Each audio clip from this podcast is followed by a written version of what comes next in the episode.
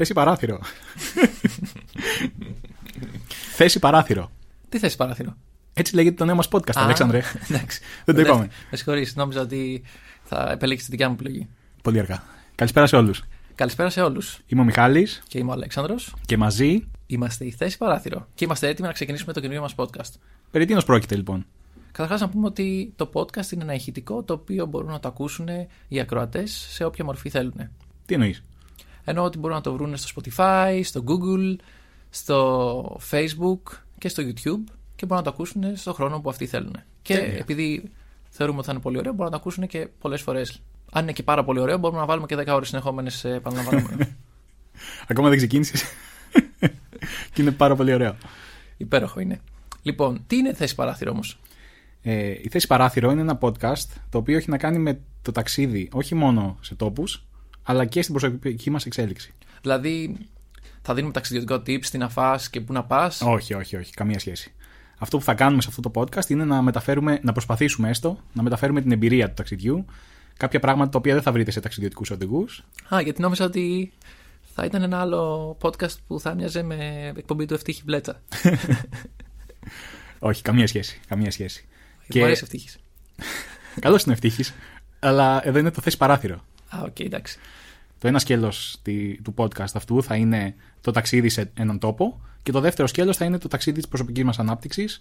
Θα διαλέγουμε λοιπόν μια δεξιότητα ή ένα ψυχολογικό χαρακτηριστικό το οποίο μπορεί να μας βοηθήσει να εξελιχθούμε σαν άνθρωποι και θα το παντρεύουμε λίγο με έναν προορισμό στον οποίο έχουμε πάει και θέλουμε να μοιραστούμε τις εμπειρίες μας. Να πούμε λοιπόν ότι τα ταξίδια αυτά ε, και η εργασία μας με νέους όσον αφορά την προσωπική εξέλιξη είναι και κομμάτι της εργασίας μας στην Action Synergy και θέλουμε αυτό να το περάσουμε με έναν έτσι λίγο πιο χαλαρό, πιο ωραίο τρόπο σε εσάς και να μοιραστούμε μαζί σας τις εμπειρίες. Τέλεια. Άρα σήμερα τι θα συζητήσουμε; Λοιπόν, προτείνω, mm-hmm. έτσι μου ήρθε, να μιλήσουμε για Βιετνάμ. Πες εσύ μετά το άλλο. Τι, τι άλλο θα ταιριάζει; Hmm.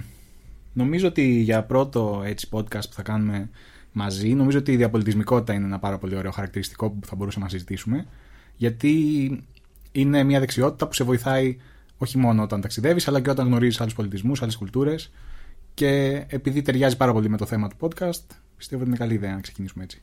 Δεν έχει, σημασία, δεν έχει σχέση ότι έχεις και πολλές σημειώσεις σχετικά με τη διαπολιτισμικότητα μπροστά σου. Ε, έτυχε, έτυχε. Α, εντάξει. Mm. Πες μου λίγο όμως παραπάνω, τι, τι είναι αυτή η διαπολιτισμικότητα, δηλαδή πώς μπορώ να αποκτήσω εγώ δεξιότητες διαπολιτισμικότητας που θα με βοηθήσουν σε κάποιο ταξίδι όπως το Βιετνάμ; Αρχικά η διαπολιτισμικότητα είναι η ικανότητα να, του να είσαι ανοιχτός στο να γνωρίζεις νέα πράγματα και να δείχνεις ένα ενδιαφέρον και μια περιέργεια ως προς προς κάτι καινούριο, το οποίο είναι τελείως έξω από τα δικά σου βιώματα.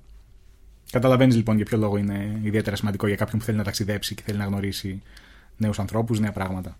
Άρα, ας πούμε, άμα πάω εγώ στο Βιετνάμ και δω κάποιους ανθρώπους να κάνουν κάποια δραστηριότητα που δεν έχω συνηθίσει.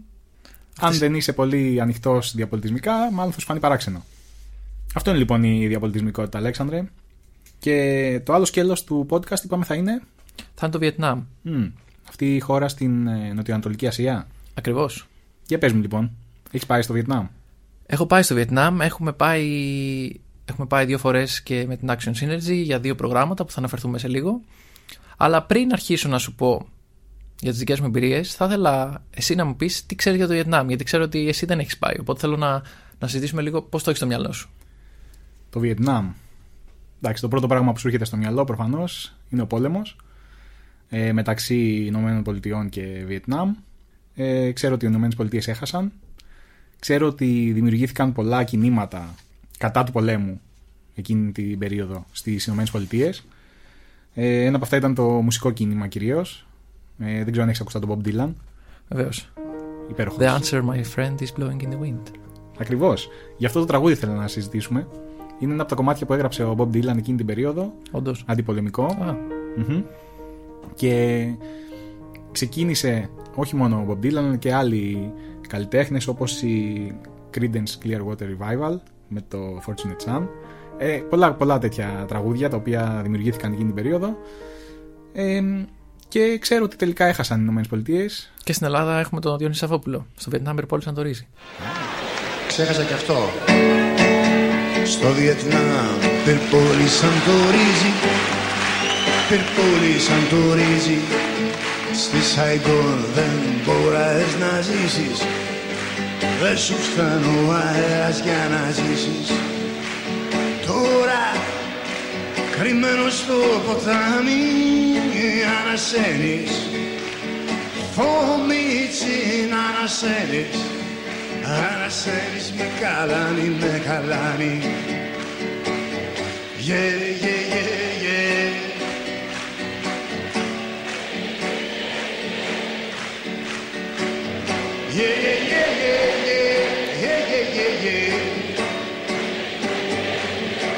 Καλά τα λέει ο Νιόνιος. Ενίοτε. Οπότε μου είπες κάποια πράγματα τα οποία κατά βάση όμως είναι λίγο δυτικοκεντρικά, χωρίς να θέλω να σε προσβάλλω. Έτσι είναι, μόνο για τις Δηλαδή- ΗΠΑ σου μίλησα. Δεν σου είπα τίποτα για το Βιετνάμ. Δεν δεν μου είπες τίποτα. Και πολλές φορές αυτό έχει να κάνει και λίγο με τη στερεοτυπική αντίληψη των ανθρώπων για το Βιετνάμ. Δηλαδή, πολλές φορές στο μυαλό μας ο πόλεμος και το πώς παρουσιάζεται στις ταινίες του Hollywood κυρίως επικρατεί στο μυαλό μας για το τι είναι το Βιετνάμ, έτσι.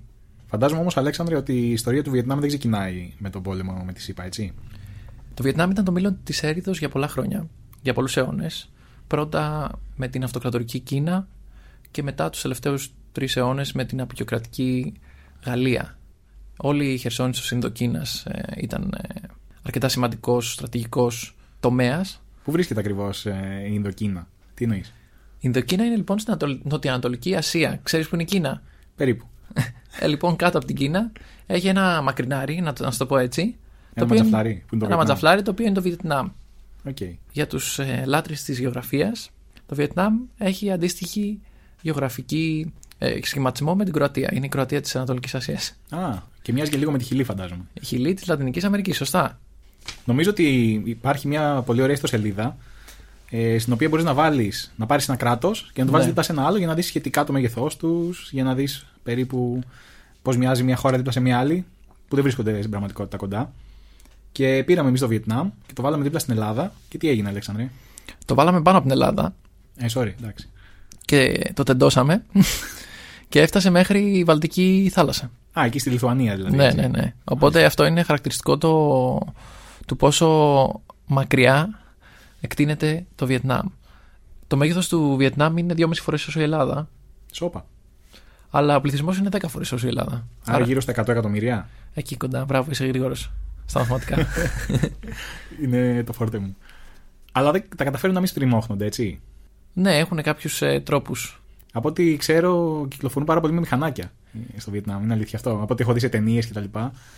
Είναι Ε. πάντα, σε- πάντα σε ένα μηχανάκι πάνω, ξέρω εγώ, και παρενοχλούν τους ε, Αμερικανούς στρατιώτες που αράζουν εκεί στο Ανόη. Γενικά είναι το έθνος με τα... ένα από τα έθνη με τα περισσότερα μηχανάκια, ανάλογα με τον πληθυσμό. Περίπου 60 εκατομμύρια από αυτά τα 100 εκατομμύρια έχουν ε, μηχανάκια. Σπάνια βλέπεις δηλαδή αυτοκίνητο στο δρόμο. Και πώς είναι εκεί πέρα, δεν επικρατεί ένα χάος λίγο στον δρόμο. Ε, τόσο Επικρατεί μηχανάκι; λίγο ένα χάος από κόρνες, από μηχανάκια που πηγαίνουν ε, σε όλες τις κατευθύνσεις. Άρα, αν εσύ πας ως τουρίστας, ξέρω εγώ, να βρεις την ε, γαλήνη σου και την ηρεμία σου σε μια χώρα της Νοτιοανατολικής Ασίας, καλύτερα να μην πας στις πόλεις του Βιετνάμ, έτσι. Ναι, καλύτερα να πας στη φύση, ας πούμε, να, να βρεις. Σε μια Εκεί. ζούγκλα. Όχι απαραίτητα σε μια ζούγκλα, αλλά φαντάζομαι ότι ναι, υπάρχει, υπάρχουν και οι πιο βλαστώδεις περιοχές, ας πούμε.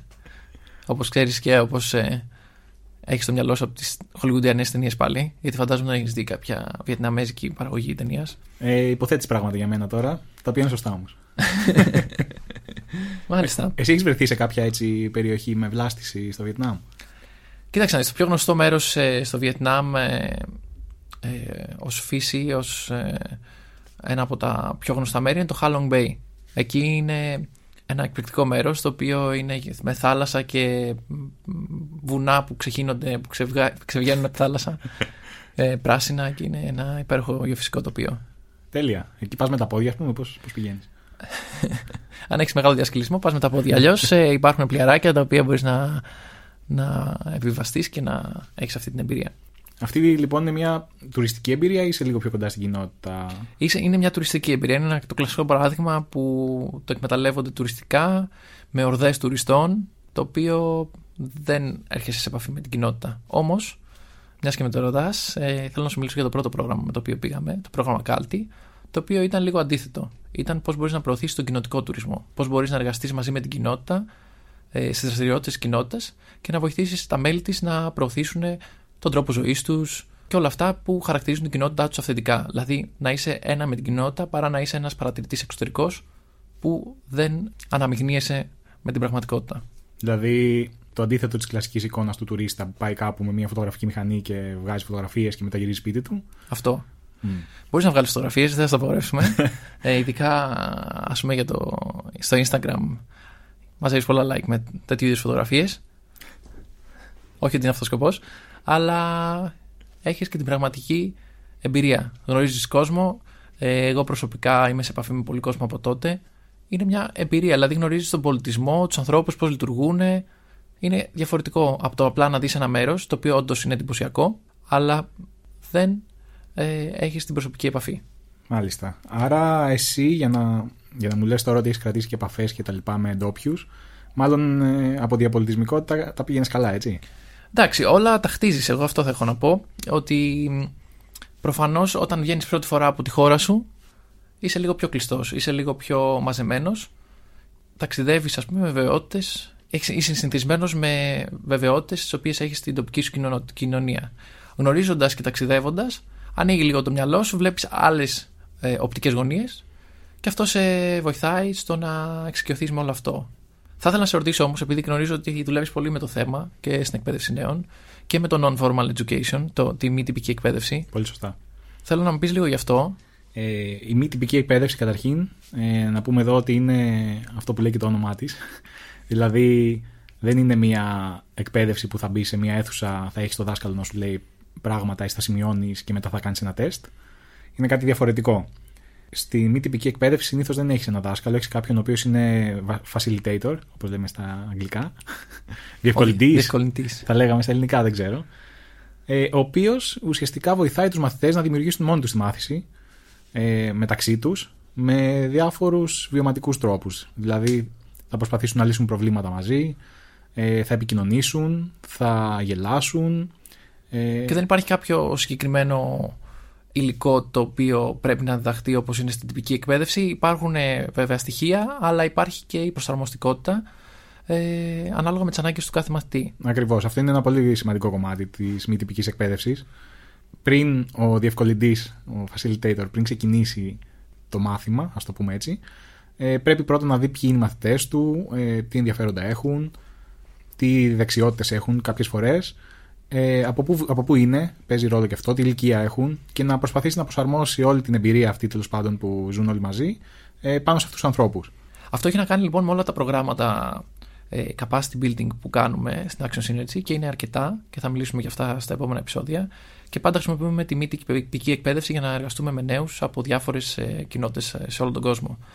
Και κάτι που ήθελα να πω είναι ότι όσον αφορά τη διαπολιτισμικότητα είναι ότι χρησιμοποιούμε ασκήσεις με αυτή τη μέθοδο για να μπορέσουμε να φέρουμε αυτούς τους νέους που πολλοί δεν έχουν ε, μεγάλη εμπειρία στο να, με άλλους πολιτισμούς, στο να νιώσουν πιο άνετα, να γελάσουν, να νιώσουν οικειότητα με κάτι διαφορετικό. Αυτό είναι ένα τεράστιο όπλο του διευκολυντή, ας πούμε. Ε, Συντονιστή θα έλεγα. Συντονιστή, καλύτερη λέξη. Ναι. Μπράβο.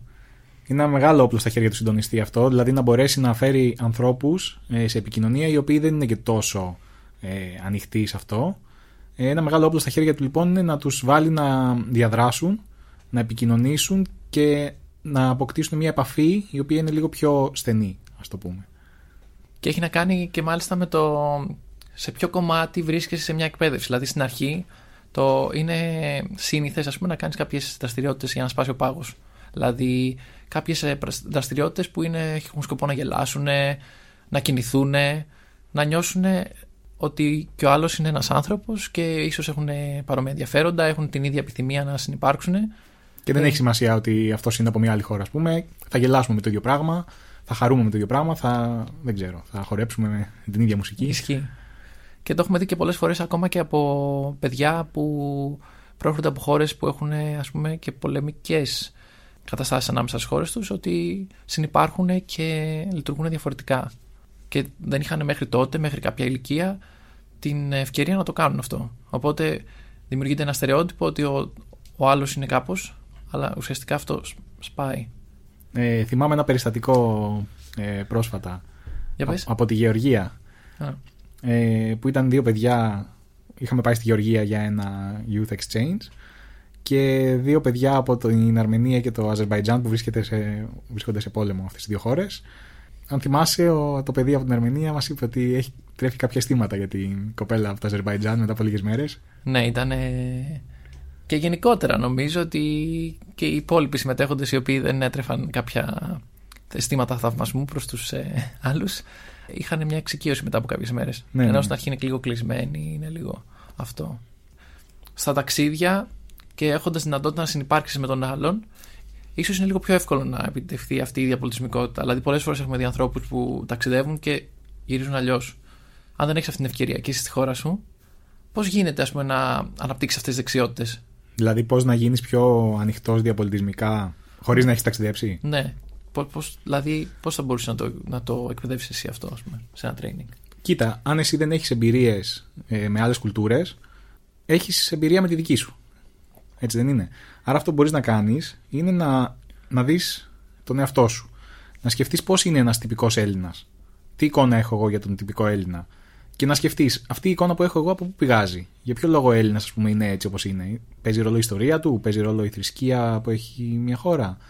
Παίζει ρόλο η θερμοκρασία, πολλές φορές το κλίμα. Μεγάλος παράγοντας και αυτός σωστά. Δηλαδή το βλέπουμε πολλές φορές σε χώρες της Μεσογείου και σε χώρες της Βόρειου Ευρώπης, που είναι το πιο κοντινό, ας πούμε, αν θες, στην πραγματικότητα τη δικιά μας.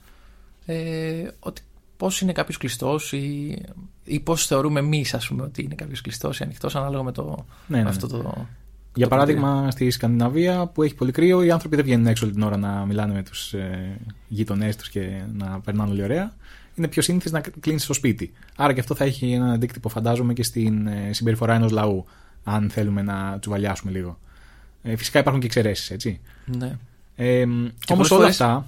στεκόμαστε σε αυτές τις, ε, τις γενικότητες ας πούμε στο πώς συμπεριφέρεται ένας λαός και πολλές φορές χάνουμε το, την ουσία, δηλαδή τους σουβαλιάσουμε όπως είπες. Κοίτα, είναι σαν ε, ένα παγόβουνο. Δηλαδή, το πάνω μέρος του παγόβουνου, αυτό που βρίσκεται πάνω από τη θάλασσα, είναι αυτά τα πράγματα που βλέπουμε εμείς ή αυτά που έχουμε ακούσει για κάποιον, για ένα λαό, για κάποιους ανθρώπους. Αλλά υπάρχουν και πολλά πράγματα που βρίσκονται κάτω από την επιφάνεια του νερού. Έτσι, τα οποία είναι αυτά που είπαμε. Είναι τα έθιμα που έχει μια χώρα, είναι η θρησκεία, η ιστορία, η θερμοκρασία, όπως είπες και εσύ. Ε, τα οποία πράγματα πρέπει να τα παίρνουμε υπόψη μας ε, όταν προσπαθούμε να γνωρίσουμε μια νέα κουλτούρα. Και γι' αυτό σου λέω ότι όταν κάποιος δεν έχει την ε, ε, δυνατότητα αυτή ακόμα στη ζωή του, μπορεί να κοιτάξει τη δική του, το δικό του παγόβουνο. Να πει εγώ γιατί είμαι έτσι και τι υπάρχει από πίσω. Άρα λοιπόν ε, θέλουμε να, να βαγίσουμε τον τιτανικό των στερεοτύπων. Εντάξει. Ε, καλά το πήγες για πρώτο αστείο. Προσπάθησα. Και κάτι άλλο το οποίο δεν έχει να κάνει με διαπολιτισμικότητα, αλλά επειδή όπως γνωρίζεις έχω σπουδάσει ιστορία, πολλές φορές έχει να κάνει με το πώς διδάσκεσαι ένα γεγονός από διαφορετικές οπτικές γωνίες. Οπότε ουσιαστικά, ας πούμε, στην ιστορία, ε, πολλές φορές διαβάζαμε για το ίδιο γεγονός από διαφορετικές οπτικές γωνίες. Α πούμε για τον ε, Β' Παγκόσμιο Πόλεμο ή για τον Α' Παγκόσμιο Πόλεμο από διαφορετικές βιβλιογραφίες. Οπότε έτσι καταλαβαίνεις και λίγο να, να εξασκήσει το μυαλό σου στο να εκτίθεσαι σε διαφορετικές πραγματικότητες, σε διαφορετικές ε, realities που λέμε εμείς. Ε, πολύ σπάνια πιστεύω υπάρχει μία αλήθεια. Ε, υπάρχουν όσες αλήθειες όσες και οπτικές γωνίες. Οπότε η ιστορία, για παράδειγμα, των Ελληνοτουρκικών, υπάρχει μία αλήθεια αυτή που μαθαίνουμε εμείς στο σχολείο, υπάρχει μία αλήθεια αυτή που μαθαίνουν οι Τούρκοι στο σχολείο. και επειδή Οπότε- με έκοψες πριν, θέλω να σου πω λίγο για την ιστορία του Βιετνάμ κάποια πράγματα. Ωραία, ωραία. Για πες μου. Είπες εσύ ότι γνωρίζεις περισσότερο για τον πόλεμο στο Βιετνάμ, ο οποίος διέρχεται από το 1965 μέχρι το 1973. Αυτό δεν το ήξερα ακριβώς, αλλά τώρα το ξέρω. Στο λέω εγώ. και το 1975 πλέον α, το Βιετνάμ ενοποιήθηκε. Γιατί από το 1946 είχαν, είχε χωριστεί σε βόρειο και νότιο Βιετνάμ. Ε, το βόρειο Βιετνάμ ήταν υπό κομμουνιστική επιρροή. Το νότιο Βιετνάμ ήταν υπό καπιταλιστική επιρροή, να το πούμε έτσι. Ε, μέχρι το 1954 ήταν οι Γάλλοι αυτοί οι οποίοι είχαν ε, την επιρροή ας πούμε περισσότερο στο, στο Νότιο Βιετνάμ μετά επειδή κατέρευσαν οι Γάλλοι ύστερα από αιώνες απεικιοκρατίας ανέλαβαν οι Αμερικάνοι αυτό εντάσσεται στην αντιπαλότητα μάλιστα και του ψυχρού πολέμου μεταξύ καπιταλισμού και κομμουνισμού και κλιμακώθηκε με τις πολεμικές ε, συρράξεις και τη μεγάλη ήττα των Αμερικανών. Οκ. Και μετά τι έγινε, μετά τον πόλεμο; Μετά τον πόλεμο, όπως σου είπα, το 1975 ενοποιήθηκε το βόρειο με τον νότιο Βιετνάμ υπό τον κομμουνισμό και υπό τον μεγάλο ηγέτη, τον οποίο θα σου πω ένα όνομα και θα μου πεις άμα σου λέει κάτι. Γκουγέν Σινκούγκ. Ε, νομίζω ότι Γκουγέν ονομάζονται οι μισοί άνθρωποι στο Βιετνάμ, έτσι δεν είναι; Η αλήθεια είναι ότι ονομάζονται πάνω από το 40% και πολλοί συνεργάτες σε δική μου ονομάζονται Γκουγέν. Αλλά ο πιο γνωστός ε, Γκουγέν είναι ο Χότσι Μίνχ. Ο Χότσι Μίνχ Και αυτός Γκουγέν ήταν. ήταν Γκουγέν, αλλά είναι γνωστός ως Χότσι Μίνχ και ήταν ο ηγέτης του Βορείου Βιετνάμ ε, και κατά τη διάρκεια της αντίστασης κατά της Γαλλικής Αποικιοκρατίας και κατά τη διάρκεια του πολέμου. Και μάλιστα η δεύτερη μεγαλύτερη πόλη μετά το Ανόι σε, σε σημασία είναι το Χο Τσι Μινχ. Είναι η λεγόμενη Σαϊγκόν, η οποία μετονομάστηκε σε Χο Τσι Μινχ. Μετά το θάνατο του Χο Τσι Μινχ ή ζει ακόμα, ας πούμε. Έχει πεθάνει από το 1969, Α, οκ. αλλά ζει στις καρδιές μας. ε, και αυτό που θέλω να πρέπει να ξέρουμε ας πούμε, για το Βιετνάμ είναι ότι από το 90 και μετά ε, δεν ακολουθεί το κλασικό κομμουνιστικό μοντέλο, αλλά έχει ανοίξει στις αγορές και είναι, έχει ε, αλλάξει. Εσύ λοιπόν πριν πας στο Βιετνάμ την πρώτη φορά, ε, πώς προετοιμάστηκες; Ε, είχες ε, διαβάσει την ιστορία ας πούμε ή πήγες ε, ξυπόλυτα στα γκάθια. Λοιπόν, την ιστορία την είχα διαβάσει γιατί ασχολούμαι με αυτά τα θέματα, όπως είπα στις ε, σπουδές μου, αλλά δεν είχα προετοιμαστεί ακριβώς. Και πολλές φορές, δεν ξέρω αν με, με τιμάει αυτό, αλλά πολλές φορές μου αρέσει να πηγαίνω σε, σε κράτη χωρίς να έχω κάνει μια ιδιαίτερη προετοιμασία του τι θα συναντήσω, γιατί αυτό το πρωτογενές wow που λέμε, ε, μ' αρέσει να το, να το βιώνω χωρίς να, να είμαι προετοιμασμένος γι' αυτό. Ποιο ήταν λοιπόν το πρώτο wow που... Το πρώτο wow, είπες; λοιπόν, κατεβαίνω από το, από το αεροπλάνο και συνήθως όταν κατεβαίνω από το αεροπλάνο όλα είναι καλά. Όταν φεύγω, πράγματα γίνονται, θα στα πω μετά. ε, το πρώτο είναι η, η υγρασία αυτή, η θερμοκρασία που σε αγκαλιάζει από παντού και είναι αυτό το. μια ζεστή αγκαλιά, θα το πω. Ένα πάπλωμα ας πούμε Ένα που σου πάπλωμα, βάζουν ναι. πάνω σε. ε. Ναι. Ε, αυτή, ήταν, αυτή είναι η πρώτη αίσθηση, ας πούμε. Και το γεγονός ότι συνειδητοποιήσει ότι είσαι στην άλλη άκρη του κόσμου, ας πούμε. Η πρώτη επαφή λοιπόν με τον κόσμο ήταν στον Ανόης, στην κεντρική λίμνη, όπου κλείνει τις Κυριακές και κα- μαζεύονται όλος ο κόσμος, πάρα πολλούς κόσμος, και κάνουν διάφορες δραστηριότητες. Δηλαδή μπορούν να χορεύουν όλοι ρυθμικά, ξέρεις, μπορεί να. σκ- Ένα boy band, ας πούμε, 15 ατόμων που χορεύει και κάνει ρυθμικές κινήσεις. Ε, ή παραδοσιακός χορός παραδίπλα, ή ένας τύπος τρελαμένος να παίζει τζέγκα, human size τζέγκα, και 100 άτομα γύρω του να παρακολουθούν, ξέρεις, με αγωνία αν θα τα καταφέρει. Ε, το οποίο ήταν ε, εντυπωσιακό και πέρα από αυτό που έχω συνηθίσει. Δεν ξέρω αν στο μεγάλο περίπατο τώρα θα έχουμε κάτι αντίστοιχο, αλλά προ- δεν το έχω συνηθίσει. Ναι, δεν περιμένω στο Σύνταγμα και στην Ομόνια να έχουμε ένα γιγαντιαίο τζέγκα για να είμαι ειλικρινή. Θα μπορούσαμε όμως να το κάνουμε. Περιγράφεις μια πολύ ωραία εικόνα. Όμως η διαπολιτισμικότητα φαίνεται περισσότερο όταν βλέπεις κάτι που δεν σου αρέσει και τόσο πολύ. Δεν ξέρω αν καταλαβαίνεις τι εννοώ. Ναι. Ε, ε, Είχες εσύ κάποια τέτοια εμπειρία, είδες κάτι το οποίο σε ξένησε λιγάκι, σε έκανε να αισθανθείς απόμακρος από αυτό που βλέπεις; Κοίταξε να δεις, πολλές φορές πάλι πάμε επιφανειακά σε κάποια πράγματα, όπως ας πούμε το φαγητό. Στο φαγητό οι Βιετναμέζοι έχουν διαφορετικές συνήθειες. Ε, όχι όλοι βέβαια, γιατί πολλές φορές ακούγονται διάφορα. Αλλά υπάρχει μια μερίδα πληθυσμού ας πούμε, που τρώει κάποια κατοικίδια τα οποία εμείς θα έχουμε στο σπίτι μας. Όπως χάμστερ. Όπως σκύλι. Α. Όλα τα σκυλιά όμως, δηλαδή μικρά, μεγάλα. Δεν ξέρω, δεν ξέρω Αυτά που έχουν λεπτομέρειες, πιο πολύ κρέας. αλλά υπάρχει και αυτό. Δηλαδή που τρώνε συνήθως τα περισσότερα ζώα που κινούνται μπορούν να φαγωθούν. Με Ό,τι κινείται εκτελείται λοιπόν. Ακριβώς. Εσύ έφαγες κάποιο περίεργο ζώο που δεν είχες φάει ποτέ στην Ελλάδα, ας πούμε, ή σε κάποια άλλη χώρα; Έφαγα κάτι το οποίο βέβαια δεν ήταν κατοικίδιο γιατί έχω, μου δυσκολεύομαι πάρα πολύ σε αυτό το κομμάτι. Έχω και εγώ σκυλιά και. Όχι εκτροφείο, φαντάζομαι. Ε, δοκίμασα κροκόδιλο. Κροκόδιλο; Ναι, σε, μάλιστα σε κροκέτα. Ήταν η τελευταία μέρα του ταξιδιού του πρώτου που είχαμε κάνει με το πρόγραμμα Κάλτι. Για κάποιο λόγο. Έφαγες κροκέτα. Κροκόδιλο. Κρο... Κροκοδιλέτα. Κροκοδιλέτα. ναι. και είχαμε πάει τελευταία μέρα, δύο ώρες πριν φύγει το αεροπλάνο. Και εδώ επανέρχομαι σε αυτό που σου είπα πριν. Και είχε ένα μπουφέ. Έβαλα πολλά πράγματα και έφαλα και αυτό. Μια αλμυρή έτσι σπογκώδες αίσθηση. Με λίγο κοκαλάκι μέσα. Τι γεύση, είχε λίγο γεύση ερπετού, ψαριού, Σαν ψάρι, ήταν, κοτόπουλο. σαν ψάρι περισσότερο, με λίγο, ψα... με λίγο κοκαλάκι μέσα. Οπότε δεν μπορώ να σου πω ότι ήταν ιδιαίτερα ευχάριστο, αλλά Αυτό ότι... το ήθελα να πούμε ή έτυχε. δεν το ξέρω. Είναι μέρος εμπειρίας. Θεώρησα ως ε, επισκέπτης ότι είναι μέρος του γκρου. Ότι είναι γκουρμέ. intended το Ναι, ναι, κοκαλάκι ναι, ναι. μέσα στην Τέλος κροκέτα. πάντων, δεν με χάλασε. Δεν με χάλασε. Ψυχολογικά. Γιατί δυστυχώς με χάλασε στομαχικά. και επειδή είναι το πρώτο επεισόδιο, θα, στα επόμενα επεισόδια θα πούμε πολλές ιστορίες σχετικά με στομαχικές δυσκολίες που έχω συναντήσει στα, στα ταξίδια μου. Ανυπομονώ. Και θα ξεκινήσουμε με αυτή. Αυτός ο κροκόδηλο λοιπόν αποφάσισε να ενεργοποιηθεί με τη μορφή εμετού την ώρα που ήταν έτοιμο να απογειωθεί το αεροπλάνο της επιστροφής τη 13ωρη πτήση από Ανόη για Κωνσταντινούπολη. Ωραία, φίλε. Οπότε τη στιγμή που ήταν έτοιμο να απογειωθεί, δηλαδή που δεν μπορούσε καν κάποιος να. Να σηκωθεί από τη Να θέση, σηκωθεί, φαντάζομαι. ναι. Από τη θέση παράθυρο. Από τη θέση παράθυρο, ναι. Είχα καλή θέα. Συνέβη. Και έπρεπε να γεμίσω δύο σακούλες με κροκόδιλο, να πούμε έτσι. Σαν να λέμε ότι ο κροκόδιλος επέστρεψε στην πατρίδα του, έτσι. Ακριβώς. Όχι, γιατί δυστυχώς η σακούλα νομίζω πρέπει να φτάσει μέχρι τον τελικό της προορισμό. Τέλεια. Εγώ πάντως, από ό,τι ξέρω από το βιετναμέζικο φαγητό, βάζουν πολύ κόλιανδρο μέσα. Ο οποίος είναι απέσιος, οπότε δεν είμαι και πολύ φίλος του. Πεσίω εννοείς ή σε χαλάει. Ρε παιδί μου, εμένα, ναι, δεν Ναι. μ' αρέσει. Ναι, αλλά θα Ε, έχεις ωραία cool ιστορία να πεις. Υπάρχει και μια πάθηση, γενετική πάθηση μάλιστα. Κάποιοι άνθρωποι όταν τρώνε κόλιανδρο έχουν, έχει γεύση σαπουνιού. Σαπουνιού, ναι. Και ναι, το έχω και εγώ αυτό. Είμαι παθών. Όσοι από τους ακροατές μας έχουν το ίδιο πράγμα θα καταλάβουν. Και δεν μπορώ να φάω κόλιανδρο με τίποτα. Οπότε, αν πήγαινα στο Βιετνάμ, θα τα έβρισκα λίγο δύσκολα. Ναι, αν και είναι πάρα πολύ φιλόξενοι άνθρωποι γενικά, οπότε πιστεύω ότι θα βρίσκαν τους τρόπους να είναι ευέλικτοι και θα σου βρίσκαν κάτι το οποίο θα μπορούσαν να φας. Ναι, αλλά εγώ επειδή είμαι πολύ ανοιχτός διαπολιτισμικά, δεν θα πω κάτι καταρχήν να τους προσβάλλω. Μπορεί να τους προσβάλλω λιγάκι. Δεν ξέρω. Σαν να έρθεις εδώ και να μου μου πεις εμένα δεν μου αρέσει το τζατζίκι. Εντάξει. Θα, θα πεθάνεις για μένα. Είναι δύσκολο αυτό, ναι. Οπότε η διαπολιτισμικότητα, εκτός από τις δεξιότητες του να είσαι ανοιχτός, είναι και το τι πρέπει να, να ξέρεις για να μην προσβάλλεις τον άλλον. Ναι, παίζει και αυτό ρόλο. Παίζει και αυτό. Μου έτυχε μια δυσκολία.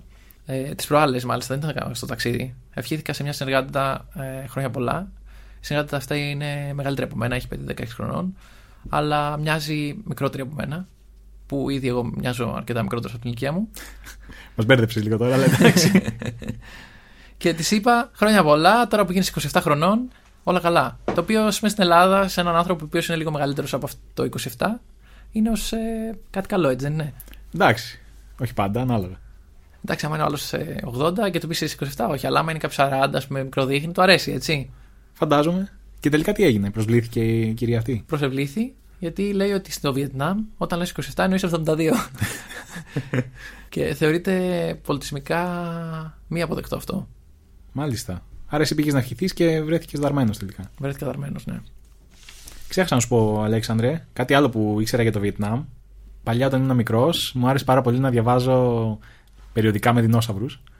Και θυμάμαι ότι από τότε είχα γνωρίσει το Βιετνάμ, από 6-7 χρονών, γιατί υπήρχε μια σπηλιά στο Βιετνάμ, στην οποία είχαν βρει κάποια απολυθώματα από γιγαντοπίθηκο, ένα πολύ παλιό, ας πούμε, ζώο. Ας το, δεν ξέρω πώς, τι ήταν ακριβώς ο γιγαντοπίθηκος, αλλά φαντάζομαι ήταν ένας μεγάλος πίθηκος. και απολυθώματα από Homo erectus, που όπως ξέρεις είναι ο πρόγονος του Homo sapiens. Οπότε το Βιετνάμ εγώ το γνώρισα έτσι. Πριν μάθω για τον πόλεμο, πριν μάθω για το οτιδήποτε, η αγάπη μου για τους δεινόσαυρους και τα απολυθώματα ε, μου γνώρισε και το Βιετνάμ. Αυτό ήταν λοιπόν ένα μικρό, μια μικρή ανέκδοτη ιστορία και Μάλιστα. μπορούμε να συνεχίσουμε. Δεν το ήξερα, δεν το ήξερα αυτό καθόλου σαν ε, περιεχόμενο. Και δεν το ήξερα γιατί δεν, εγώ δεν, έχω, δεν μοιράζομαι την ίδια αγάπη, αλλά μοιράζομαι την αγάπη να ακούω τέτοιες ιστορίες. Η σπηλιά λοιπόν αυτή λέγεται Ταμ Κουγέν. Α, γκουγέν και αυτή. Όχι, όχι Γκουγέν, δεν είναι το ίδιο, είναι Α. Κουγέν. Οκ. Μην μπερδεύεσαι. Και σε αυτό το σημείο να πούμε ότι το γκουγέν στα αλήθεια προφέρεται έτσι. Nguyễn, Μιλήσαμε για την ιστορία, αλλά δεν μιλήσαμε για τους μύθους. Α, υπάρχουν βιετναμέζικοι μύθοι λοιπόν που δεν ξέρω; Υπάρχουν πάρα πολλοί. Το Βιετνάμ είναι μια χώρα της παράδοσης, ας πούμε. Και ένας από τους πιο ενδιαφέροντες για μένα είναι ότι οι Βιετναμέζοι κατάγονται από δράκους. Πώς Πώς έγινε φαίνεται αυτό, αυτό; ακριβώς, κάτσε. Ένας δράκος πήγε με έναν άνθρωπο και βγήκε Βιετναμέζος ή πήγαν δύο δράκοι μεταξύ τους; Δεν το ξέρω αυτό και δεν ξέρω πού μπορείς να το αναζητήσεις και σε ποιο, Και βιολογικά δηλαδή δεν και σε καταλαβαίνω. ποιο τι μέρος γίνεται. του ίντερνετ. αλλά αυτό που έχω διαβάσει και αυτό που είχα γνωρίσει ας πούμε, από διάφορες αφηγήσεις είναι ότι ήταν, προέκυψε ε, ένα ειδύλλιο μεταξύ ενός δράκου και μιας νεράιδας και οι απόγονοι είναι οι Βιετναμέζοι. Α, οκ. Και όσον αφορά αυτό, δηλαδή η παράδοση ενός τόπου έχει, έχει πολύ μεγάλη σημασία. Και είχαμε κάνει ένα πρόγραμμα, το πρόγραμμα Έσωπος, το οποίο έχει να κάνει ακριβώς με το πώς μπορείς να προωθήσεις την προφορική παράδοση και την άυλη πολιτιστική κληρονομιά. Το Intangible Cultural Heritage που λέμε στα αγγλικά, το οποίο ακούγεται λίγο πιο εύγλωτο. Και τι κάνατε ακριβώς αυτό το πρόγραμμα; Εκεί λοιπόν ε, αυτό το πρόγραμμα έχει δύο άξονες. Το πρώτο, ο πρώτος άξονας είναι το πώς μπορείς να βελτιώσεις τις αφηγηματικές σου τεχνικές και τις παραστατικές σου τεχνικές για να παραστήσεις, ας πούμε, ε, παραμύθια από τον τόπο σου και προφορικές παραδόσεις. Καλλιτεχνικός άξονας δηλαδή. Ναι. Είχατε κάποιο καλλιτέχνη μαζί; Είχαμε λοιπόν ε, ο συντονιστής αυτού του προγράμματος και συνεργάτης μας πολλά χρόνια και τον εκτιμάμε πάρα πολύ. Ήταν ο κύριος Νίκος Καμψής, ε, διευθυντής του Θέατρου Αερόπλιου, ένα θέατρο για παιδιά, ο οποίος ε, είδε το Βιετνάμ μέσα από αυτό το καλλιτεχνικό του μάτι. Για να ακούσουμε λίγο. Γυρίζουμε από ένα ταξίδι και στην πρώτη ερώτηση που μας κάνουν απαντούμε άλλος κόσμος. Στο Βιετνάμ το πράγμα αποκτά όλο το μεγαλείο. Βρέθηκα εκεί για ένα ευρωπαϊκό πρόγραμμα μαζί με συνεργάτες και φίλους αγαπημένους. Δηλαδή ένα περιβάλλον προστατευμένο από άποψη γλώσσας, επικοινωνίας, συντροφιάς και κυρίως δουλειάς. Είχαμε ένα στόχο που πήγαμε συγκεκριμένο. Το ESO Project που υποστηρίζαμε μας προμήθευε μπόλικο ενδιαφέρον και σχέσεις, επικοινωνία με τους ντόπιους που είναι ευγενικοί άνθρωποι, φιλόξενοι και θετικοί. Έτοιμοι να σου λύσουν ό,τι πρόβλημα αντιμετωπίσεις. Επιπλέον το project έχει σε αυθονία την επικοινωνία με νέους ανθρώπους πάνω στην παράδοσή τους και στην καλλιτεχνική τους δημιουργικότητα. Η ερώτηση όμως και η απάντηση άλλος κόσμος ετέθη από την πρώτη στιγμή που πατήσαμε το πόδι μας εκεί. Τα θυμάμαι όλα από αυτό το ταξίδι. Δεν θυμάμαι όμως το αεροδρόμιο, δεν θυμάμαι τα αεροδρόμια γενικά και δικαιολογημένα, είναι όλα ίδια. 85 εκατομμύρια κόσμος σε μία λωρίδα γης 332.000 τετραγωνικών χιλιόμετρων. Λίγο διπλάσια από την Ελλάδα, με οχταπλάσιο όμως πληθυσμό. Στον ουρανό επικρατεί ένας ήλιος άρρωστος και λιμφαντικός. Στη γη την υγρασία την κόβεις με το μαχαίρι, αν βρεις ευκαιρία, από τα άπειρα μηχανάκια, ποδήλατα, αυτοκίνητα που τρέχουν και κορνάρουν συνεχώς. Και καλώδια. Μια χαρά το είπα και μια χαρά το ακούσατε. Καλώδια, άπειρα καλώδια να τρέχουν από κάθε κατεύθυνση προς κάθε κατεύθυνση. Μαύρα, κάθε είδους, ηλεκτρικά, τηλεπινο- τηλεπικοινωνιακά, ιντερνετικά, ό,τι καλώδιο υπάρχει είναι εκεί. Ενωμένα με απλή κολλητική ταινία από κολόνα σε κολόνα και από εκεί χιλιάδες προς τα χαμηλά κατά κανόνα κτίρια. Όποιος έχει πρόβλημα με το ηλεκτρικό, με το ίντερνετ, το λύνει αμέσως. Όλο και κάποιο καλώδιο περνάει το κρεβάτι του. Το παίρνει και το συνδέει. Η επικοινωνία των ανθρώπων ήταν πάντοτε μπλεγμένη, αλλά τώρα τελευταία παράγινε. Χήμαρος, ρε παιδί μου, καμτσής. Πω, πω, πω. Φοβερός.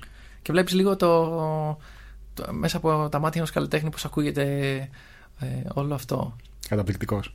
Οπότε το δεύτερο σκέλος του προγράμματος ποιο ήταν, γιατί μας είπες μόνο για το πρώτο. Ναι, ε, είναι πολύ σημαντικό όχι μόνο να μπορείς να αποδώσεις παραστατικά αυτές τις τεχνικές, αλλά έχει σημασία και το πώς μπορείς να το προωθήσεις ως ένα πολιτισμικό προϊόν. Οπότε το δεύτερο σκέλος είναι πώς μπορείς να αναπτύξεις τη διαχείριση του πολιτιστικού προϊόντος, να το προωθήσεις και να το κάνεις βιώσιμο.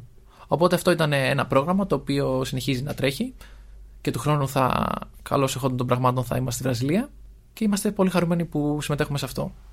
Μπορούμε να βρούμε κάπου περισσότερες πληροφορίες για αυτά τα προγράμματα; Ναι, κάθε πρόγραμμα έχει την ιστοσελίδα του, αλλά νομίζω ότι σου έχω ένα πιο εύκολο τρόπο να τα βρεις. Μπορείς να πας στην ιστοσελίδα www.action.gr και εκεί θα βρεις κάθε πρόγραμμα με τη διεύθυνσή του και όλα τα απαραίτητα link. Τέλεια. Και θέλω να πω επίσης ότι για κάθε από αυτά τα προγράμματα έχει γίνει και ένα πρόγραμμα e-learning, ε, δηλαδή μαθήματα του πώς μπορείς να μάθεις αυτές τις δεξιότητες ηλεκτρονικά και είναι ελεύθερο και χωρίς χρέωση για όλους. Λοιπόν, ένα άλλο πράγμα που μου είχε κάνει μεγάλη εντύπωση και επιστρέφω λίγο στην προηγούμενη ερώτησή σου στο ότι κάτι σου φάνηκε περίεργο. Μμμ. Στο Βιετνάμ, όταν πήγα πρώτη φορά, είδα, παρατήρησα ότι όλοι φορούσαν ε, την ώρα που οδηγούσαν μάσκα. Μάσκα εννοείς ε, όπως αυτή που φοράμε τώρα για τον κορονοϊό; Ακριβώς. Οκ. Τώρα μπορεί να εξοικειωνόμαστε λίγο, αλλά εκεί ήταν κάτι σύνηθες από τότε. Σου έκανε εντύπωση δηλαδή που Και είδες ίσως έχει να ανθρώπους κάνει και με το γεγονός ότι έχουν αντιμετωπίσει αρκετά ικανοποιητικά ε, την κρίση και τώρα. Μου έκανε εντύπωση ότι φορούσαν όμως για δύο λόγους. Ποιοι ήταν αυτοί οι δύο λόγοι; Λοιπόν, ο πρώτος λόγος είναι ότι όπως καταλαβαίνεις, αν ένα έθνος έχει τόσα μηχανάκια, αυτά παράγουν καυσαέριο και αυτό το καυσαέριο είναι λίγο αποπνικτικό. Οπότε το πρώτος λόγος είναι ότι φοράνε αυτή τη μάσκα για να προστατεύονται από το καυσαέριο. και ο δεύτερος. Ποιος είναι; Και ο δεύτερος λόγος είναι ότι δεν τους αρέσει να λιώνεται η επιδερμίδα τους από την έκθεση στον ήλιο.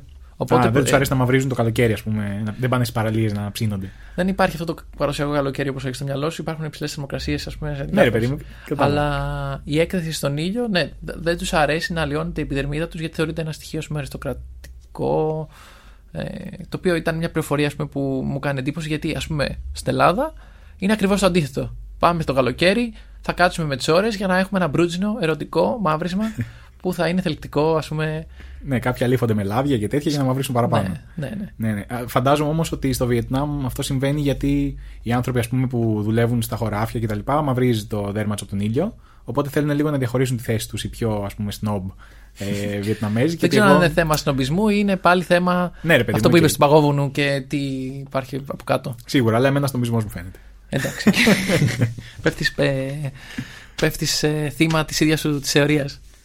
Και πώς είναι, ρε παιδί μου, το να ζήσει στο Βιετνάμ, γιατί φαντάζομαι στα ταξίδια που έκανες δεν πήγες για δύο-τρεις μέρες. Πώς είναι η, η ζωή εκεί, πώς, τι κάνεις; Άλλο τρελό που μου έχει κάνει τρελή εντύπωση, γι' αυτό είναι και τρελό, Για πες. ε, είναι η νυχτερινή ζωή. Η νυχτερινή ζωή πάλι είναι λίγο διαφορετική από αυτό που έχουμε συνηθίσει εδώ. Δηλαδή; Δηλαδή όλα τα μαγαζιά βγάζουν έξω πολύ χαμηλά πλαστικά σκαμπό. Παντού. Δηλαδή όλος ο δρόμος, όλα τα πεζοδρόμια αν υπάρχουν είναι γεμάτα με αυτά τα πλαστικά σκαμπό και γεμάτα κόσμο. Εντάξει, τα πλαστικά σκαμπό είναι πάρα πολύ χαμηλά. Είναι σαν να κάνεις, ας πούμε, βαθύ κάθισμα. Ε, είναι όπως αυτό βαθύ το, κάθισμα στη γυμναστική, το βαθύ squat που λέμε. το squat, ναι, εσεί στο γυμναστήριο. Ναι. Ε, είναι δηλαδή σαν, σαν αυτό το στερεοτυπικό ας πούμε, χαμηλό τραπεζάκι που βλέπουμε στην Ασία. Αλλά υπάρχει ένα σκαμπό εκεί. Γιατί το στερεοτυπικό είναι ότι κάθεσαι στο πάτωμα. Ναι, είναι. Συνήθω αυτό το τραπεζάκι μπορεί να είναι και λίγο πιο αριστοκρατικό, ας πούμε, αλλά εκεί είναι, πλαστι... είναι όλα πλαστικά γιατί, για να υπάρχει ευκολία να τα μαζεύουν. Γιατί μετά, μετά τις 12 υπάρχει ένας νόμος, τουλάχιστον στο Ανόη, ότι όλα πρέπει να μαζευτούν και να σταματήσει ε, η Το νυχτερινή γλέντι. ζωή, το γλέντι, ή έτσι νομίζουμε. Τι, δεν σταματάει εκεί το γλέντι λοιπόν; Δεν σταματάει εκεί το γλέντι, φίλε μου. Τι γίνεται; Υπάρχουν ε, μαγαζιά, βασικά τα περισσότερα μαγαζιά κλείνουν ε, Τα ρολά του. τα ρολά του, ναι, με συγχωρείς, δεν έβρισκα τη λέξη. Λοιπόν, κλείνουν τα ρολά του και γενικά μέσα ξε- συνεχίζεται το γλέντι κανονικά. Και κάποια στιγμή, ας πούμε, καμιά φορά μπορεί να έρθει και κάποιος αστυνομικός, κάποια θα γίνει κάποια συνδιαλλαγή, δεν ξέρω τι συμβαίνει, δεν θέλω να, να πω. Δεν... Και συνεχίζεται το γλέντι κανονικά. Και κάθε φορά που θες να βγεις, ανοίγουν το ρολό, βγαίνεις κτλ. Ή ας πούμε, άμα θες να, να μπεις, χτυπάς, ξέρω εγώ, και... και έτσι γίνεται η κατάσταση. Άρα είναι ουσιαστικά ένα προσωπικό πάρτι μέσα στο μαγαζί, στο οποίο συμμετάσχει όποιος θέλει, έτσι. Ναι, δεν είναι προσωπικό πάρτι, είναι ένα πάρτι για όλους, ας πούμε. Άρα οι δρόμοι είναι έρημοι και μέσα στα μαγαζιά γίνεται της κακομοίρα. Τα χιλιόμετρα είναι λίγα, η απόσταση μικρή. Τα χιλιόμετρα είναι λίγα και η απόσταση μικρή Έχω ακούσει ότι υπάρχει ένα τρένο που περνάει μέσα από, το, από την πόλη. Καλά, Ισχύει αυτή είναι αυτό; τρελή φωτογραφία και θα τη βάλουμε μάλιστα και στο facebook μετά για να τη δείτε. Είναι ένα, το τρένο που πάει από το, από το Ανόη στο, στη, Χο- στη Ho Chi Minh. Από τη μία μεγάλη πόλη στην άλλη, Ναι. δηλαδή, του και Βιετνάμ. περνάει μέσα από μια γειτονιά. Δηλαδή είναι ίσα ίσα βλέπεις τα κτίρια, τα ε, παλιά κτίρια και από μέσα ένα, μια συνδρομικές ε, γραμμές. Άρα αυτό δεν είναι σαν τραμ, είναι λίγο πιο μεγάλο. Αυτό είναι ένα έτσι. τρένο γρήγορο, το οποίο όμως περνάει ε, μέσα από γειτονιές. Γι' αυτό ίσως μαζεύουν τα σκαμπό. Δεν ξέρω, ναι, μπορεί. μπορεί. Αλλά αυτά τα σκαμπό βρίσκονται παντού, δεν είναι μόνο εκείνε συγκεκριμένες γραμμές. Και από αλκοόλ, τι γίνεται, γιατί μας είπες για το γλέντι, αλλά τι πίνουν εκεί οι Βιετναμέζοι; Έχουν τι μπρίτζε του Μμμ. και μου θύμισε μια άλλη ιστορία τώρα. Για πες. Κατάλαβες μέχρι τώρα ότι μου αρέσουν οι ιστορίες έτσι. Είσαι ένας παραμυθάς. Να σε ρωτάς. και έμαθα κάποιες από τις δεξιότητέ μου στο πρόγραμμα ESOP. λοιπόν, πρώτη-πρώτη μέρα, αφότου έχουμε, μας έχει αγκαλιάσει η υγρασία, αφότου έχουμε δει τους, το, τον πρωταθλητή του, Του Τζέγκα. του Τζέγκα. Καθόμαστε να πιούμε μια μπύρα, να φάμε ένα πιάτο, να ξαποστάσουμε γιατί είναι και η διαφορά της ώρας. Καταλαβαίνεις. Νομίζω είναι. Υπάρχει μια ταλαιπωρία, φαντάζομαι. έξι- ε, ανάλογα τη. 5 ή 4 ώρες διαφορά. Οκ. Μπορεί και 6, δεν θυμάμαι. Θα Μπορεί και μας αυτά. Μην μας πεις ψέματα τώρα, εντάξει. Ναι. Καθόμαστε λοιπόν και έχουμε παραγγείλει μπύρες και έρχεται ένα μικρό ποτηράκι, πιατάκι ας πούμε, με ένα μαύρο υγρό. Ο συνεργάτης μας, ας πούμε, στην Action, ο οποίος είχε ταξιδέψει μαζί μας, ο Κώστας, θεώρησε ότι αυτό είναι η μπύρα που είχαμε παραγγείλει και ξεκίνησε να το πίνει. Οπότε άρχισαν να γελάνε όλοι γύρω-γύρω. Εις βάρος του; Εις- Δεν ξέρω αν ήταν εις βάρος του ή με την κατάσταση. Ε, αλλά τους είχε φανεί πάρα πολύ αστείο ε, αυτό το γεγονός. Και αυτό έχει να κάνει πάλι με, ήταν τη, όμως με, τη, αυτό το με τη υγρό; διαπολιτισμικότητα. Τι, τι είπε ο Κώστας; Ήπια σόγια. Που έφεραν τη σόγια για το ξέρεις μεζέ, αυτό. ας πούμε, και Ναι, το πήγε σπινάκι. είχε- Δεν το πήγε σφινάκι, αλλά ξεκίνησε να το πίνει, ξέρεις, χαλαρά. και αυτό έχει να κάνει πάλι με τη διαπολιτισμικότητα. Γιατί αφενός ο Κώστας προφανώς θεώρησε ότι. Επειδή ήταν η πρώτη φορά και από τα πρώτα ταξίδια που είχαμε κάνει εκτός Ευρώπης, ότι η μπύρα πρέπει να είναι διαφορετική, ας πούμε. Οπότε αυτό θεώρησε ότι είναι ευγενικό να το πιει, παρότι μπορεί να του φάνηκε περίεργο. Άρα συνέχισε να το πίνει και να χαϊδεύει την κοιλιά του, δηλαδή. να τρώει Τι ωραία μπύρα. ναι, ναι, ναι. Σαν το English, ε, αυτός στο French που λέγεται που τρώγανε γλυκό και. Α, ναι, ναι, ναι. Το It tastes- truffle. It tastes like feet. Meat good. Ε, ναι, οπότε κάποιες φορές ε, ίσως παρά είμαστε ανοιχτά στη, στην αποτελεσματικότητα. Καλά, δεν έπαθε και τίποτα. Μας Όχι, έμεινε δεν μια ωραία έπαθε. ιστορία, έτσι. Εξαιρετική Μας ιστορία. έμεινε μια πολύ ωραία Εξαιρετική ιστορία. Από το πάθημα του Κώστα. Ε, οι μπύρες όμως τελικά ήταν καλές. Ήταν βιετναμέζικες ή ήταν ε, από αλλού; Οι μπύρες ήταν Βιταμέρικε, αλλά ας πούμε δεν θυμάμαι κάποια μεγάλη διαφορά. Δεν είμαι και. Ε, η γλώσσα μου δεν είναι και η πιο εκπαιδευμένη σε αυτά. Αλλά ας πούμε δεν, δεν κατάλαβα κάποια συγκεκριμένη διαφορά. Οκ, Έχουν κάποιο παραδοσιακό ποτό εκεί πέρα, κάτι σαν ε, αυτά που έχουμε εμείς εδώ, ας πούμε, κάτι τσικουδιές, ρακές, τέτοια πράγματα. Γιατί Έχουν- όλες, όλες οι χώρες που ξέρω έχουν ένα έτσι πολύ δυνατό ποτό. Ναι, ναι, έχουν κάποια τέτοια ποτά. Δεν θυμάμαι τώρα να σου πω την αλήθεια πώς λέγονται. Αλλά ναι, έχουν. Μήπως αυτή την- παραήπιες πολλά και αυτή την ξέχασες. αίσθηση του, του ανόθευτου αλκοόλ να επικρατεί. Όπως ας πούμε στις περισσότερες χώρες υπάρχει ένα τέτοιο, μια τέτοια κατάσταση. Ε, ισχύει αυτό που ε, έχω δει ότι υπάρχουν κάποια γάλματα του Βούδα, ας πούμε, στο Βιετνάμ Ναι. και βάζουν τα μπουκάλια εκεί ως προσφορά ή μπύρες. Ναι, ακριβώς. Ε, βάζουν οτιδήποτε. Δηλαδή και στο ξενοδοχείο που ήμασταν, ε, έχει τον κλασικό βούδα έτσι με τα αυτιά τα μεγάλα. ε, την έχεις την, την εικόνα στο, Ναι, ναι, ναι. ναι. στο μυαλό σου, χαμογελαστός. Και βάζουν διάφορα πράγματα της καθημερινότητας ως προσφορά. Και πολλές φορές είναι ένα πακέτο, ας πούμε, ε, μια εξάδα μπύρες, ας πούμε. Ή... Και το οποίο πάλι μου κάνει τρελή εντύπωση. Γιατί συμβαίνει αυτό, ας πούμε. Εμείς, ας πούμε, δεν συνηθίζουμε να το κάνουμε αυτό. Εντάξει, ναι. Ε, Δεν πάει κανείς στην εκκλησία εδώ πέρα να δώσει εξάδα μπύρες στο Χριστούλη. Τώρα που λέμε για μπύρες. Ε, εγώ ζούσα για μερικά χρόνια στην Ολλανδία και εκεί είναι πολύ αγαπητό ποτό η μπύρα. το θυμάμαι. Το πίνουν σαν σφινάκι, νομίζω. Ε, το πίνουν όπως να είναι. Από βαρέλια. και είναι και πολύ τη μόδας και φτιάχνουν, φτιάχνουν και τη δική τους μπύρα οι Ολλανδοί. Δηλαδή, άμα είσαι λίγο μερακλής, ε, παίρνεις μπουκαλάκι και φτιάχνεις δική σου μπύρα. Μάλιστα. Ε, δεν είναι πολύ καλές συνήθως. Εντάξει, Αλλά η ίσως προσπάθεια είναι- μετράει. ίσως Το... έχεις δοκιμάσει τα πρώιμα προσπάθειας, ας πούμε. Ναι, ρε παιδί, εντάξει, το χόμπι μετράει. Είναι, είναι ωραία σχολεία. Όταν είχα πρωτοπάει λοιπόν εγώ στην Ολλανδία, ε, όσο να είναι, είχα ξέρεις, μια εικόνα γενική για, τη, για τους Βορειοευρωπαίους, αλλά δεν είχα κάτι συγκεκριμένο στο μυαλό μου για τους Ολλανδούς. Και όταν είχα πρωτοπάει, με, με ρώτησαν κάποιοι Ολλανδοί, και τι έχεις ακούσει για μας, μου υπάρχει κάποιο στερεότυπο που ξέρεις; Και εγώ δεν ήξερα κάτι. Και τους είπα, Όχι, ε, πείτε μου εσείς, υπάρχει κάτι. Εγώ Ε, ξέρω κάτι. Τι ξέρεις, για πες. Λένε ότι οι Ολλανδοί είναι τσιγκούντες. Ακριβώς αυτό μου είπαν ε, τα παιδιά εκεί.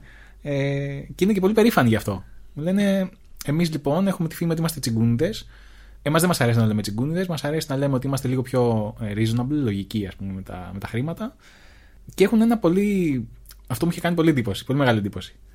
Ε, υπάρχει μια εφαρμογή ε, στο κινητό με την οποία μπορείς να στείλεις χρήματα ε, σε κάποιον απευθείας μέσω της εφαρμογής.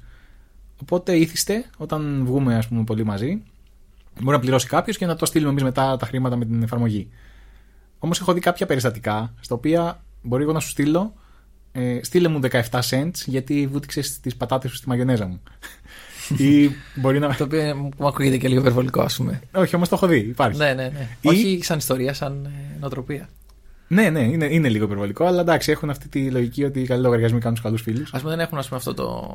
Όπα, όπα, εγώ θα πληρώσω σήμερα. Όχι, όχι. Όχι, επιμένω. Και, και να γίνει έτσι, θα πληρώσει, αλλά θα σου τα στείλει μετά. Α. θα σου στείλει την απόδειξη. Δεν έχει αυτό το. Ναι, ναι. Και ένα άλλο που είχα δει, ε, ένα παιδί είχε πάει, είχε κλείσει ραντεβού μια κοπέλα τέλος πάντων και είχε έρθει η κοπέλα στο σπίτι του να δουν Netflix. Ναι. Και Όχι. της έστειλε την επόμενη μέρα ότι πέρασα πολύ ωραία κτλ. Ορίστε το μερίδιό σου για την ταινία Netflix που είδες, ήταν 14 cents. Όχι. Ε, ρε. Εντάξει, μάλλον αυτό δεν είναι είχε πάει λίγο- καλά το ραντεβού. Φαντάζομαι. Οπότε ήταν. ε, Ναι, γίνονται κάποια τέτοια ευτράπελα. Εντάξει, προφανώς δεν, είναι- δεν το κάνουν όλοι αυτό.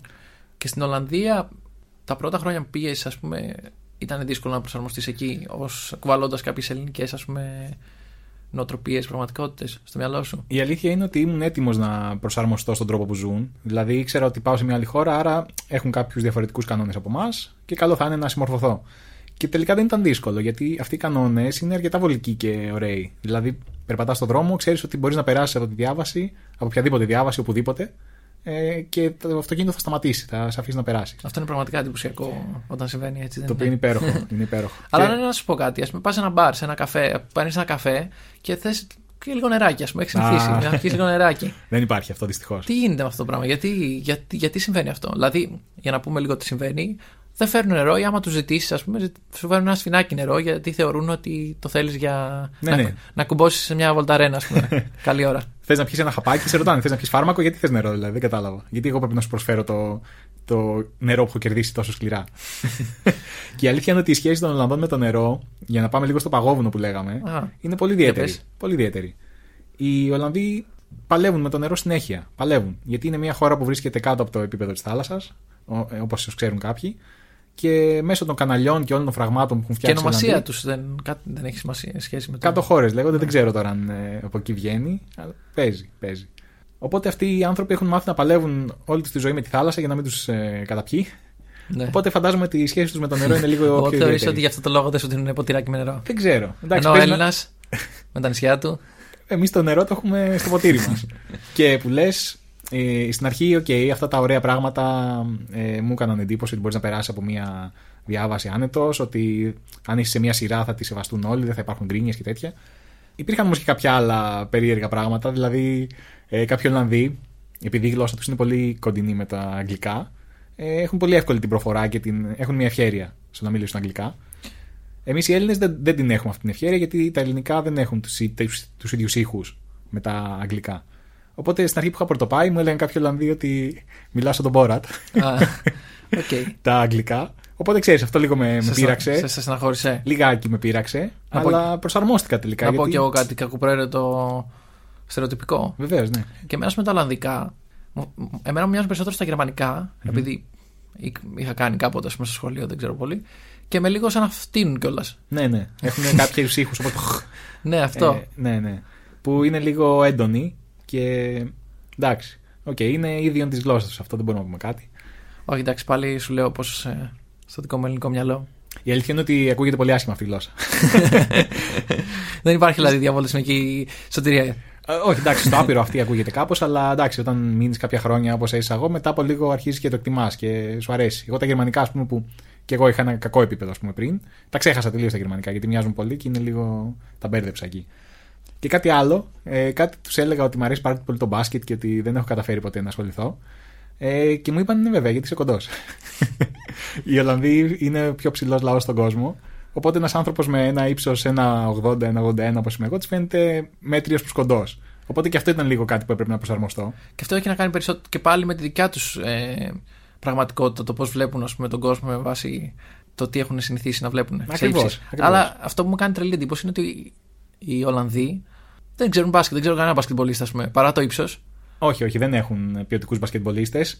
Αυτό που έχουν οι Ολλανδοί είναι ένα άθλημα το οποίο λέγεται korfball και το παίζουν οι Ολλανδοί και οι Βέλγοι μόνο. Δηλαδή έχουν, ξέρεις πώς είναι το Οπότε NBA. πάντα τους παίρνουν λέει. μέχρι αργυρό μετάλλιο, ας πούμε.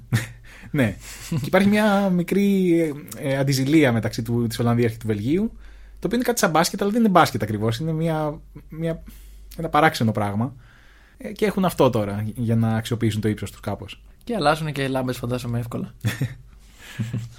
Όπως είπες λοιπόν, οι Ολλανδοί βλέπουν κάπως ε, έναν που έρχεται στη χώρα τους και τον κρίνουν βάσει των δικών τους ε, εικόνων. Έτσι. Στο Βιετνάμ έγινε κάτι παρόμοιο. Σε Έβλεπαν, ας πούμε, ως, ε, κάποιον εντυπωσιακό ξένο που ήρθε. Έναν εξωτικό, ας πούμε. Ξα...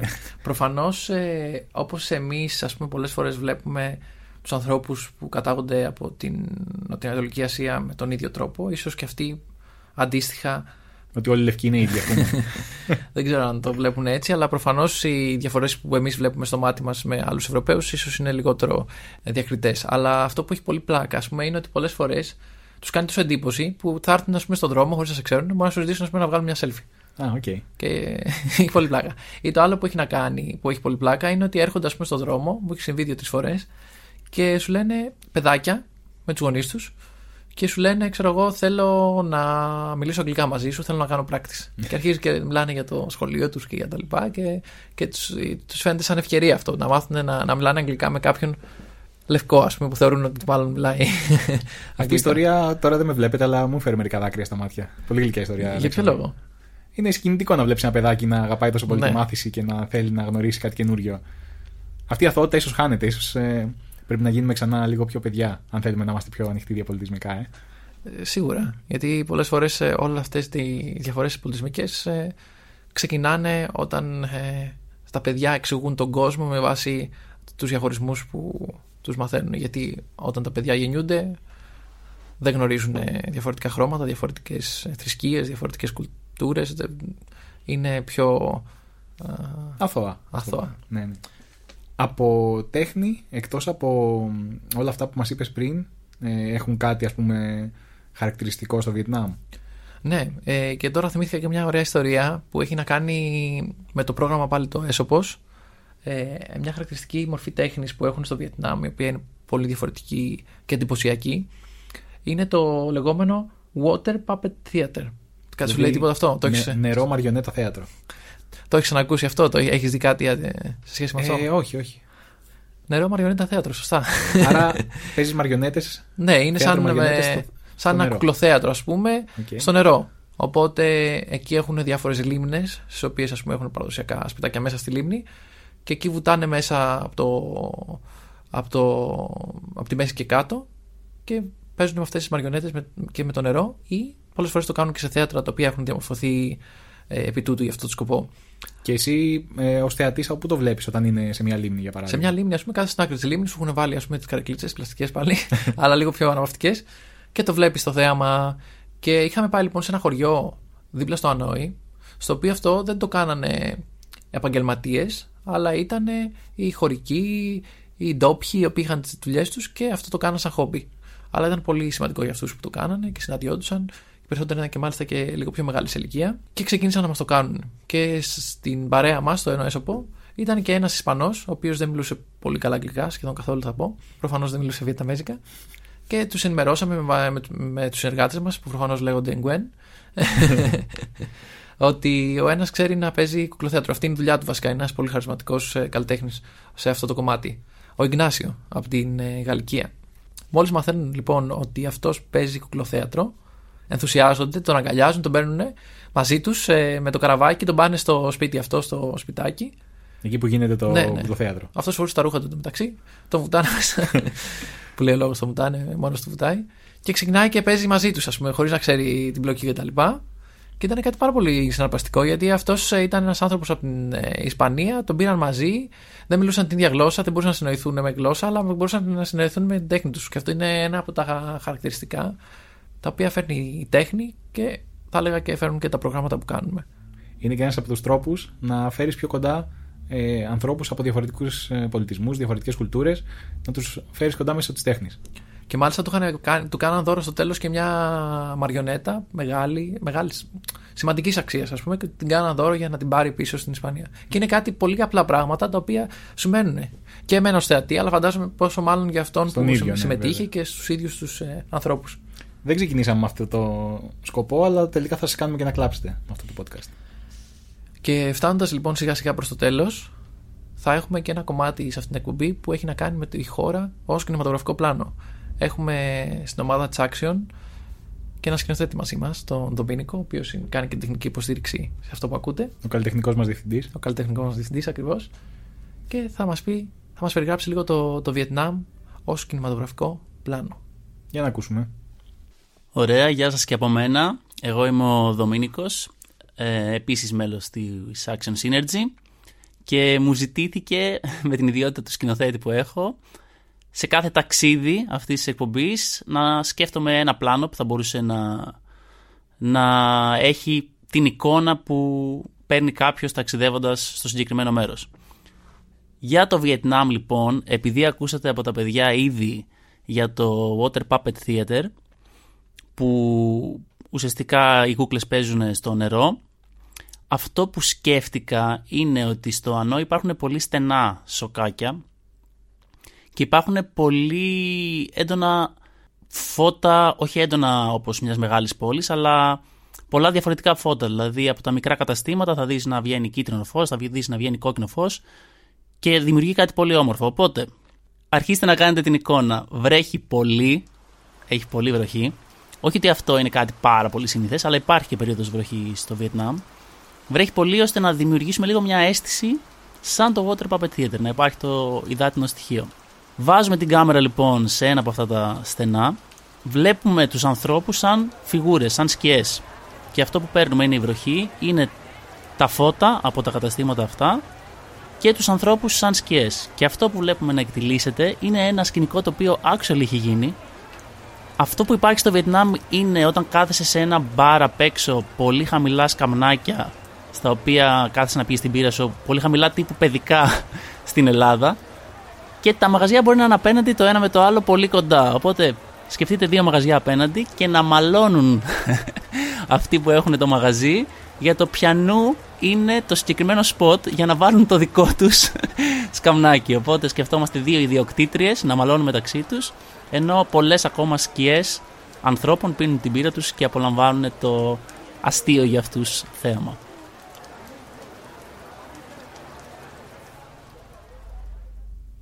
Φοβερός, έτσι. Εκπληκτικός. Ευχαριστούμε πολύ, Δομήνικε, για την παρέμβαση. Ταξιδέψαμε λοιπόν στο Βιετνάμ σήμερα και λιγάκι στη διαπολιτισμικότητα και είδαμε για ποιο λόγο είναι σημαντικό να είναι κάποιος ανοιχτός διαπολιτισμικά ώστε να μπορέσει να ανταπεξέλθει όταν βρεθεί σε μια νέα κουλτούρα και να πάρει όσο περισσότερα πράγματα γίνεται. Ακριβώς. Είναι πολύ σημαντικό όταν ε, ταξιδεύεις να είσαι ανοιχτός προς άλλες κουλτούρες, να μπορείς να λαμβάνεις όλες τις πληροφορίες χωρίς να, να τις έχεις προδικάσει στο μυαλό σου, ας πούμε, στερεοτυπικά, ότι θα πάω να δω αυτό και α, οκ, θα είναι αυτό. Θα πρέπει να πηγαίνεις με μια ανοιχτή διάθεση, Σαν δέκτης δηλαδή. σαν δέκτης ακριβώς. Ευχαριστώ για αυτή τη λέξη, αυτή την έψαχνα. Και να λαμβάνεις όσο πολλές περισσότερες πληροφορίες μπορείς. Και η διαπολιτισμικότητα την επιλέξαμε σαν το πρώτο ταξίδι στην προσωπική ανάπτυξη ως βάση για να ασχοληθούμε στη συνέχεια στα επόμενα επεισόδια και με διαφορετικές ε, δεξιότητες. Αλλά το πρώτο, πιστεύω, η βάση ε, στα, στα ταξίδια είναι, είναι αυτή. Πολύ ωραία. Γι' αυτό λοιπόν είναι σημαντικό ε, να ταξιδεύουμε όχι ως τουρίστες αλλά ως περιπλανητές με ανοιχτούς δέκτες και ελπίζουμε να πετύχαμε ε, το στόχο μας αυτό μαζί σας, θέση παράθυρο, στο πρώτο μας επεισόδιο. Καλή σας νύχτα λοιπόν, ή καλή σας μέρα, ή καλό μεσημέρι, γιατί το podcast ακούγεται οποιαδήποτε στιγμή της μέρας. Ή μπορούμε να πούμε απλά αντίο ή όπως λένε στο Βιετνάμ Tạm biệt.